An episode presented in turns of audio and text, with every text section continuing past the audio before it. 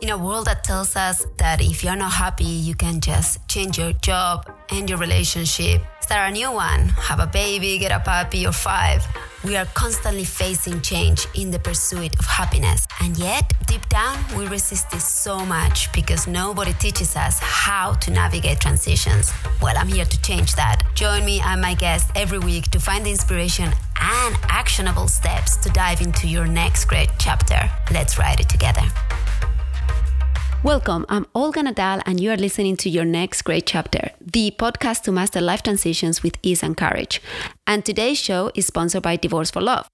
For those of you new to the show, I am the founder of Divorce for Love, where I educate, inspire, and coach those going through possibly one of the most challenging transitions you may face in your life. If you are thinking about divorce or have started the process and are feeling lost, go and watch the masterclass I made for you on the five secrets you must know about divorce. These five secrets can save you a ton of money and sleepless nights. The link is in the notes, so head over there right after today's show.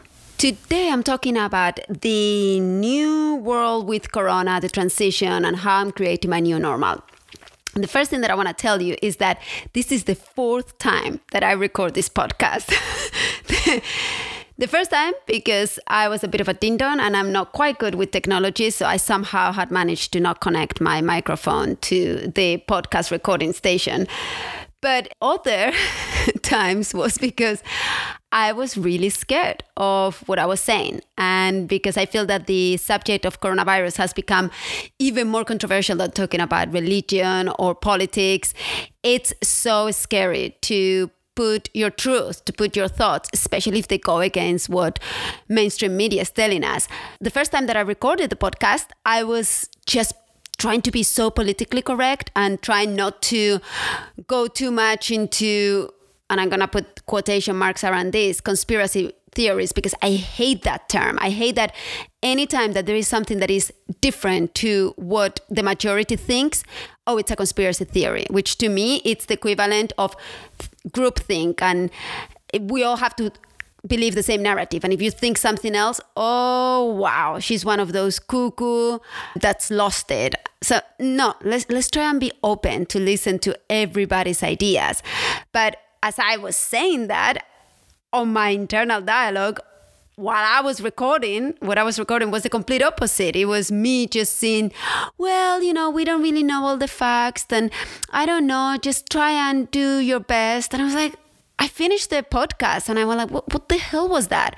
So I actually recorded it the second time kind of similar thing happened. I was a little bit more outspoken, but I was still mincing my words and not wanting to say what I truly believed about it. And finally, I had a conversation with my beloved fiance and I told him, I, I don't know why I can't speak my truth. And it's crazy because I am a big proponent of being courageous and saying what you think. And those who can hear it, fantastic. Those who can't, equally fantastic. It, it can be our problem if other people can't hear us because their belief system gets so triggered by anything that doesn't follow their narrative.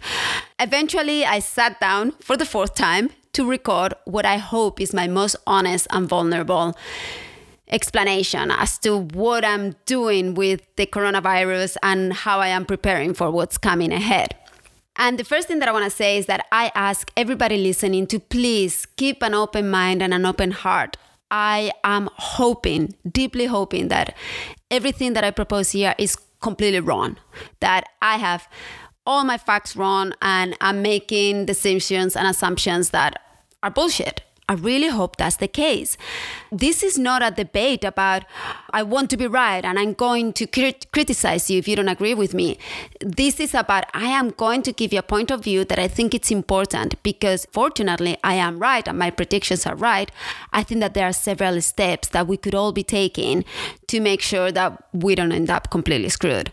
So, with that being said, I am going to tell you what I think about the coronavirus pandemic. It is that at this point in time, after it's been months since March when it all started, I think it's pr- pretty clear that we do not have the disease and the pandemic that was so hyped in the media at the very beginning of it. And even though my point of view has always been very much against anything that will take our liberties away and that it will put us in positions of shelter at home, also known as home arrest, that will force us to wear masks, also known as where is my choice in that? If you want to wear your mask, you will be protected. If I don't want to wear it, that's my choice. For me, all those decisions were too dramatic, especially with the data that I was looking at. But having said that, I also understood that we were at the very beginning of it and we weren't sure what was happening. So, yes, take all the precautions necessary. And that's why I shelter in place like everybody else. I wear the masks when I'm in public. And I had tried to follow all the procedures that we were being asked to do. But I do believe that now we have to take a strong and hard look at the data. And I believe that as much as the coronavirus issue is so emotional and people take sides and they don't want to move from their position, I think that the saying of your thoughts create your reality in the moment in time that we're living, it's more your facts create your reality. So, whatever media, whatever information you are looking at, that's what's going to make you believe something that is true and that's how you're going to look at the world. For me looking at the data i can see the good and the bad on what we've been living through. I do want to point out that there are some good things about what's happened in the sense that yes i believe that everybody banding together even if it meant taking some of our freedoms away was a beautiful example of how society ultimately wants to protect everybody and eh, wants to protect those who were in the most risky positions. I love that. I love the fact that the environment has finally taken a break from the overconsumption. I love that we haven't been able to spend so much. So we've actually stopped wasting and just being greedy for the fun of it. I love that we had had more time to spend with our children, although I think it is time for them to be able to socialize again and go back to the structures that were in place. I love that some of those dysfunctional structures from the old system are being dismantled. But now these are the things that I don't love. I don't think that we're being very conscious as to what we are creating. I don't think that we are coming together and saying, okay, this is the new society that we want to emerge from this pandemic. I think that there's a lot of selfishness at the moment from those who are feeling like, well, I'm okay. I'm getting an unemployment check. I don't have to go to work. Why should I worry about those whose businesses are being decimated? And my answer to all of those is, it's coming to get you too. The unemployment checks are going to end, and then there are not going to be jobs for anybody. Neither the employers, they won't have their businesses, nor the employees. And I am personally seeing it from my little tiny island. I live in Hawaii, in Maui. And it's interesting. I went for a drive with a friend of mine and we went to Lahaina, which is this beautiful touristy town, which I agree, it's usually a nightmare. It's packed up to the tops with tourists and traffic. And we went a couple of weeks ago and it was deserted, everything was boarded up. And my friend was so excited and so happy and joyful about it. Because, yes, we could walk down the streets. I was so devastated. The reality that I was seeing is I've been a restaurant owner here in Hawaii and in New York, in both two very touristy places. And I could feel the pain of the employers that are seeing all their hard work going down the drain. I could see the pain of the employees that is going to come when the checks stop coming. I could not understand how we have had a society and an economic system that it's been on the brink of disaster ever since before 2008. And we somehow, or a sector of our society, somehow thinks that stopping, bringing everything to a complete halt, like it's been done in the last four months will not have terrible consequences for everybody. You may feel okay right now, but one of the biggest takeaways that I want you to take from today's from my ideas about how I'm dealing with the new normal is that you need to prepare no matter in which position you are. You need to prepare because what is coming is way worse than what we've seen. And this is not about doom and gloom and oh my gosh, let's all prep up again and you know, stock up with all the toilet rolls that we can find. Which, in my opinion, is also not the good approach. I, I was pretty sad to see all the hoarding that was happening when people actually needed those supplies. But right now, we have the opportunity to go and get what we need to get for the next few months because we saw it. Things got tense when this all first started.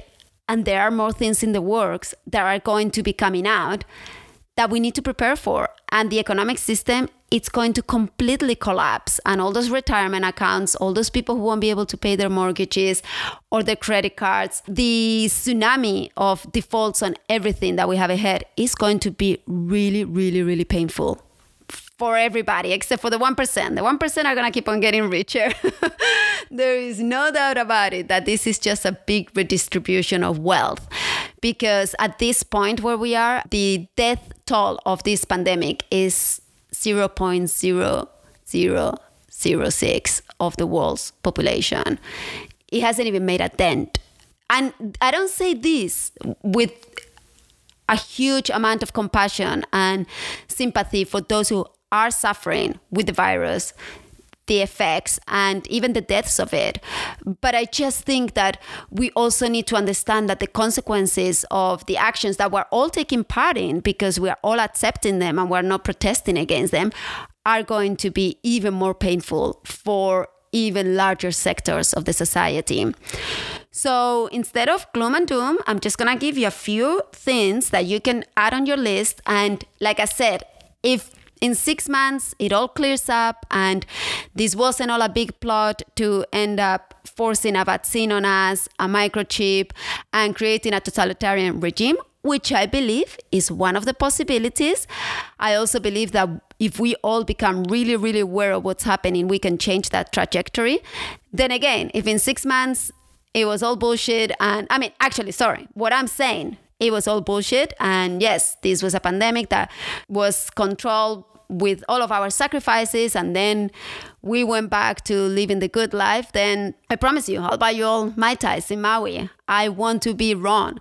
But if I wasn't wrong and we didn't pay attention to the signs and we let this get to that totalitarian regime where we lose all of our liberties, our economic advantages, and our way of living, really, our societies, then I really hope that this podcast can somehow change that trajectory. And one of the things that I want to ask everybody to do is to really get educated. And uh, for that, I really beg you step away from the from the conventional traditional media even from social media. Social media has just become another apparatus for propaganda.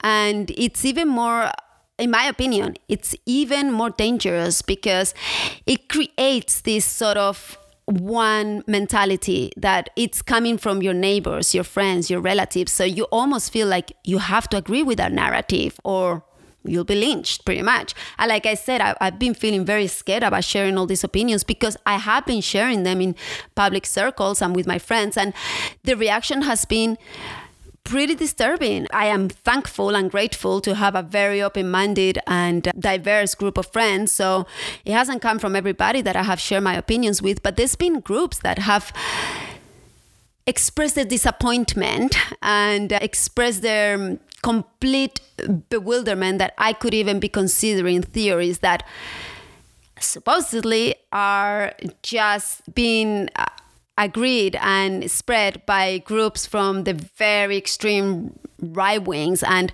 i even was told like oh my gosh i didn't know that you were a trump supporter after i had a, just debating my opinion and i didn't mention trump once. I said what happened there? How did i express any support whatsoever for Trump or his administration in all these facts that I just expressed about coronavirus. And he said to me, Well, it's because what you're saying is what Trump supporters claim. And therefore, you are a Trump supporter. I went, Whoa, that's that's the problem that we are sort of becoming so fundamentalist about this that I don't want to be seen as something that I'm not. So, okay, I'll shut up because I don't want to be thrown into the extreme right wing circles. That's not what I'm claiming here.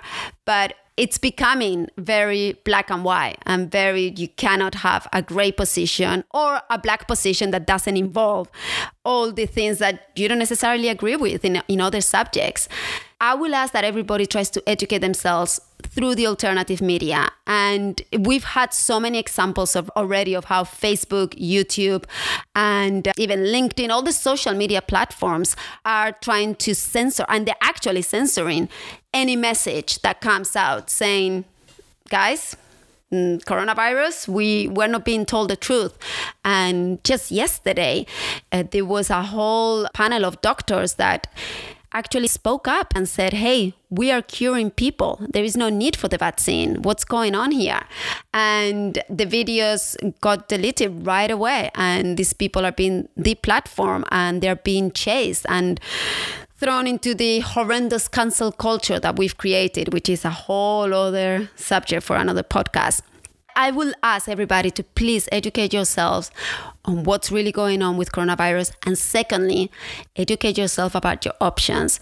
Because, like I said, financially, I think that people are not aware of what's coming and they're not taking the, the measures that they need to protect whatever they have left on their savings to make sure that they are into real assets that can be taken away. And again, this is for another podcast all based on economic speech, but I won't go there. I'm just telling you there is incredible information out there. So make sure that you get your facts from the right people, not from those who are trying to to push big pharma, to push the vaccine as the only solution, and to push a few heroes onto the scene that are going to save the day when their only interest is to create more power for themselves. My second advice will be once you've educated yourself, you're going to be able to prepare yourself. And this is not just financially, although, like I said, it's going to be huge, but it's also going to be emotionally. I've been talking to people who are so intent on staying on the positive side that they are not willing to look at the avalanche of negativity that is going to come their way. And I think that they're doing it because they are trying to protect their emotional state. They don't want to know the truth, they don't want to see what's going to come. Uh, but I feel it's like if there is a tsunami coming, not looking at it doesn't make it go away you need to prepare for it. And this is the time to prepare. And one of the ways that I would like everybody to prepare is by creating close knit communities around them. Now more than ever, we need social capital in our lives. We need people who have our backs. And I have already started taking steps to organize with a few other parents little homeschooling groups, which I know, just the word homeschooling sounds terrifying, but it's not about the parents teaching the children, it's just spreading the, the load of having the kids with us five days a week because I, again, hopefully I'm wrong, but I don't see kids going back to school. This, this is not going to be another normal school year. I think that if they reopen the schools, which here in Hawaii, they should be reopening at the beginning of August, which I guess is when this podcast is coming out. I think we're going to be told, no, it's not happening. And the kids are going to be with us. And working parents like myself, I, I don't think that we have the capacity to work and entertain our children for another six months. So I am creating a small group of moms and dads that we can rotate the children so then the children can still do a lot of online studying. And I also I'm going to incorporate the hey guys, I'm teaching you Spanish and I'm teaching you gardening and we're gonna build something today and we're gonna learn other skills. So I'm actually excited about it. I just know that if I don't prepare for it right now and I have my kids every day, I am going to lose my mind. And mainly because I love being with my kids, but I also love being productive. And I have such a mission in the world that I don't want to have them be quiet because I need to record a podcast. So I need to go on my Facebook group or I need to create a new video. I want to make sure that I have time to do both things. So think about it. See if this will be a good option for you. And I also think that you need to have a strong community around how are we going to help each other if there are food shortages, which I believe there will be? How are we going to help each other if one of us gets sick and the others can help with, again, the kids or the elders. I think that those are the kind of conversations that we need to start having right now more than ever. I mean, I think that everybody should have that in their group, but in in America especially we live far away from our most immediate family and I think that having friends that you can totally count on is really really vital and it's going to prove even more important as we move on. And then the last thing that I would like to ask everybody to do is to keep on speaking their truth, whatever that is, to not be afraid that they're going to be laughed out of the room and to make sure that as we progress our education on what's really happening that we are able to share that in a respectful manner. And I always say it's not my intention to convince you of anything. My only intention is that you look at another perspective. If we can achieve that, if, if we can create a network of people that are just spreading the information, and again, there's a million podcasts that are giving us an alternative view of what's going on, and I'm more than happy to share them with them. Send me a DM, and I'll tell you which guys you can start listening to. People who are bringing to the podcast doctors, economists, psychologists, people who are on the front lines, and listening to this information and share it because I think that we're going to be asked to make radical decisions, radical steps that are going to create one or two futures. And in one future, I see us coming out of this way stronger, way more connected, way more in touch with our children, our communities, nature, and dismantling the old systems that don't work and replacing them with something wonderful. But I see another very dystopian future that is possible where we sat on our asses while this was all going down and we didn't do anything to stop the debauchery that's going on and to stop the conflict that is being created and to stop the economic destruction that is just being imposed upon us and then we moved into we were forced to take a vaccine that is being fast tracked and again follow the information. I follow the stock market and all these pharma companies that are creating vaccines are being paid by the united states defense department so they can fast track and then they can have the army forcibly putting those vaccines on us with no control groups, no having done proper testing. I mean, we will be the real guinea pigs and it will be the entire population and then we'll see who makes it and who doesn't. And followed by the microchips to know who has done it who has not done it. And i swear to god i hate that scenario. I don't want it to happen and i really hope that we look back in 20 years and we can tell our children, yes, there was a possibility for that, but we all fought against it. We all educated ourselves. We all rose up together and we said, no, we are not taking the vaccine and we are going to handle this in a very different way. I want to make sure that people are not left thinking, well, we're screwed, because I honestly don't think we are, as long as we prepare, educate, and get together so let me know what you think, and I'll see you next week. Thank you so much for listening. And remember to subscribe and review my podcast because I just love hearing from you. You can also follow my journey on my Instagram account at Divorce for Love and join our Facebook group in the show notes. See you next week.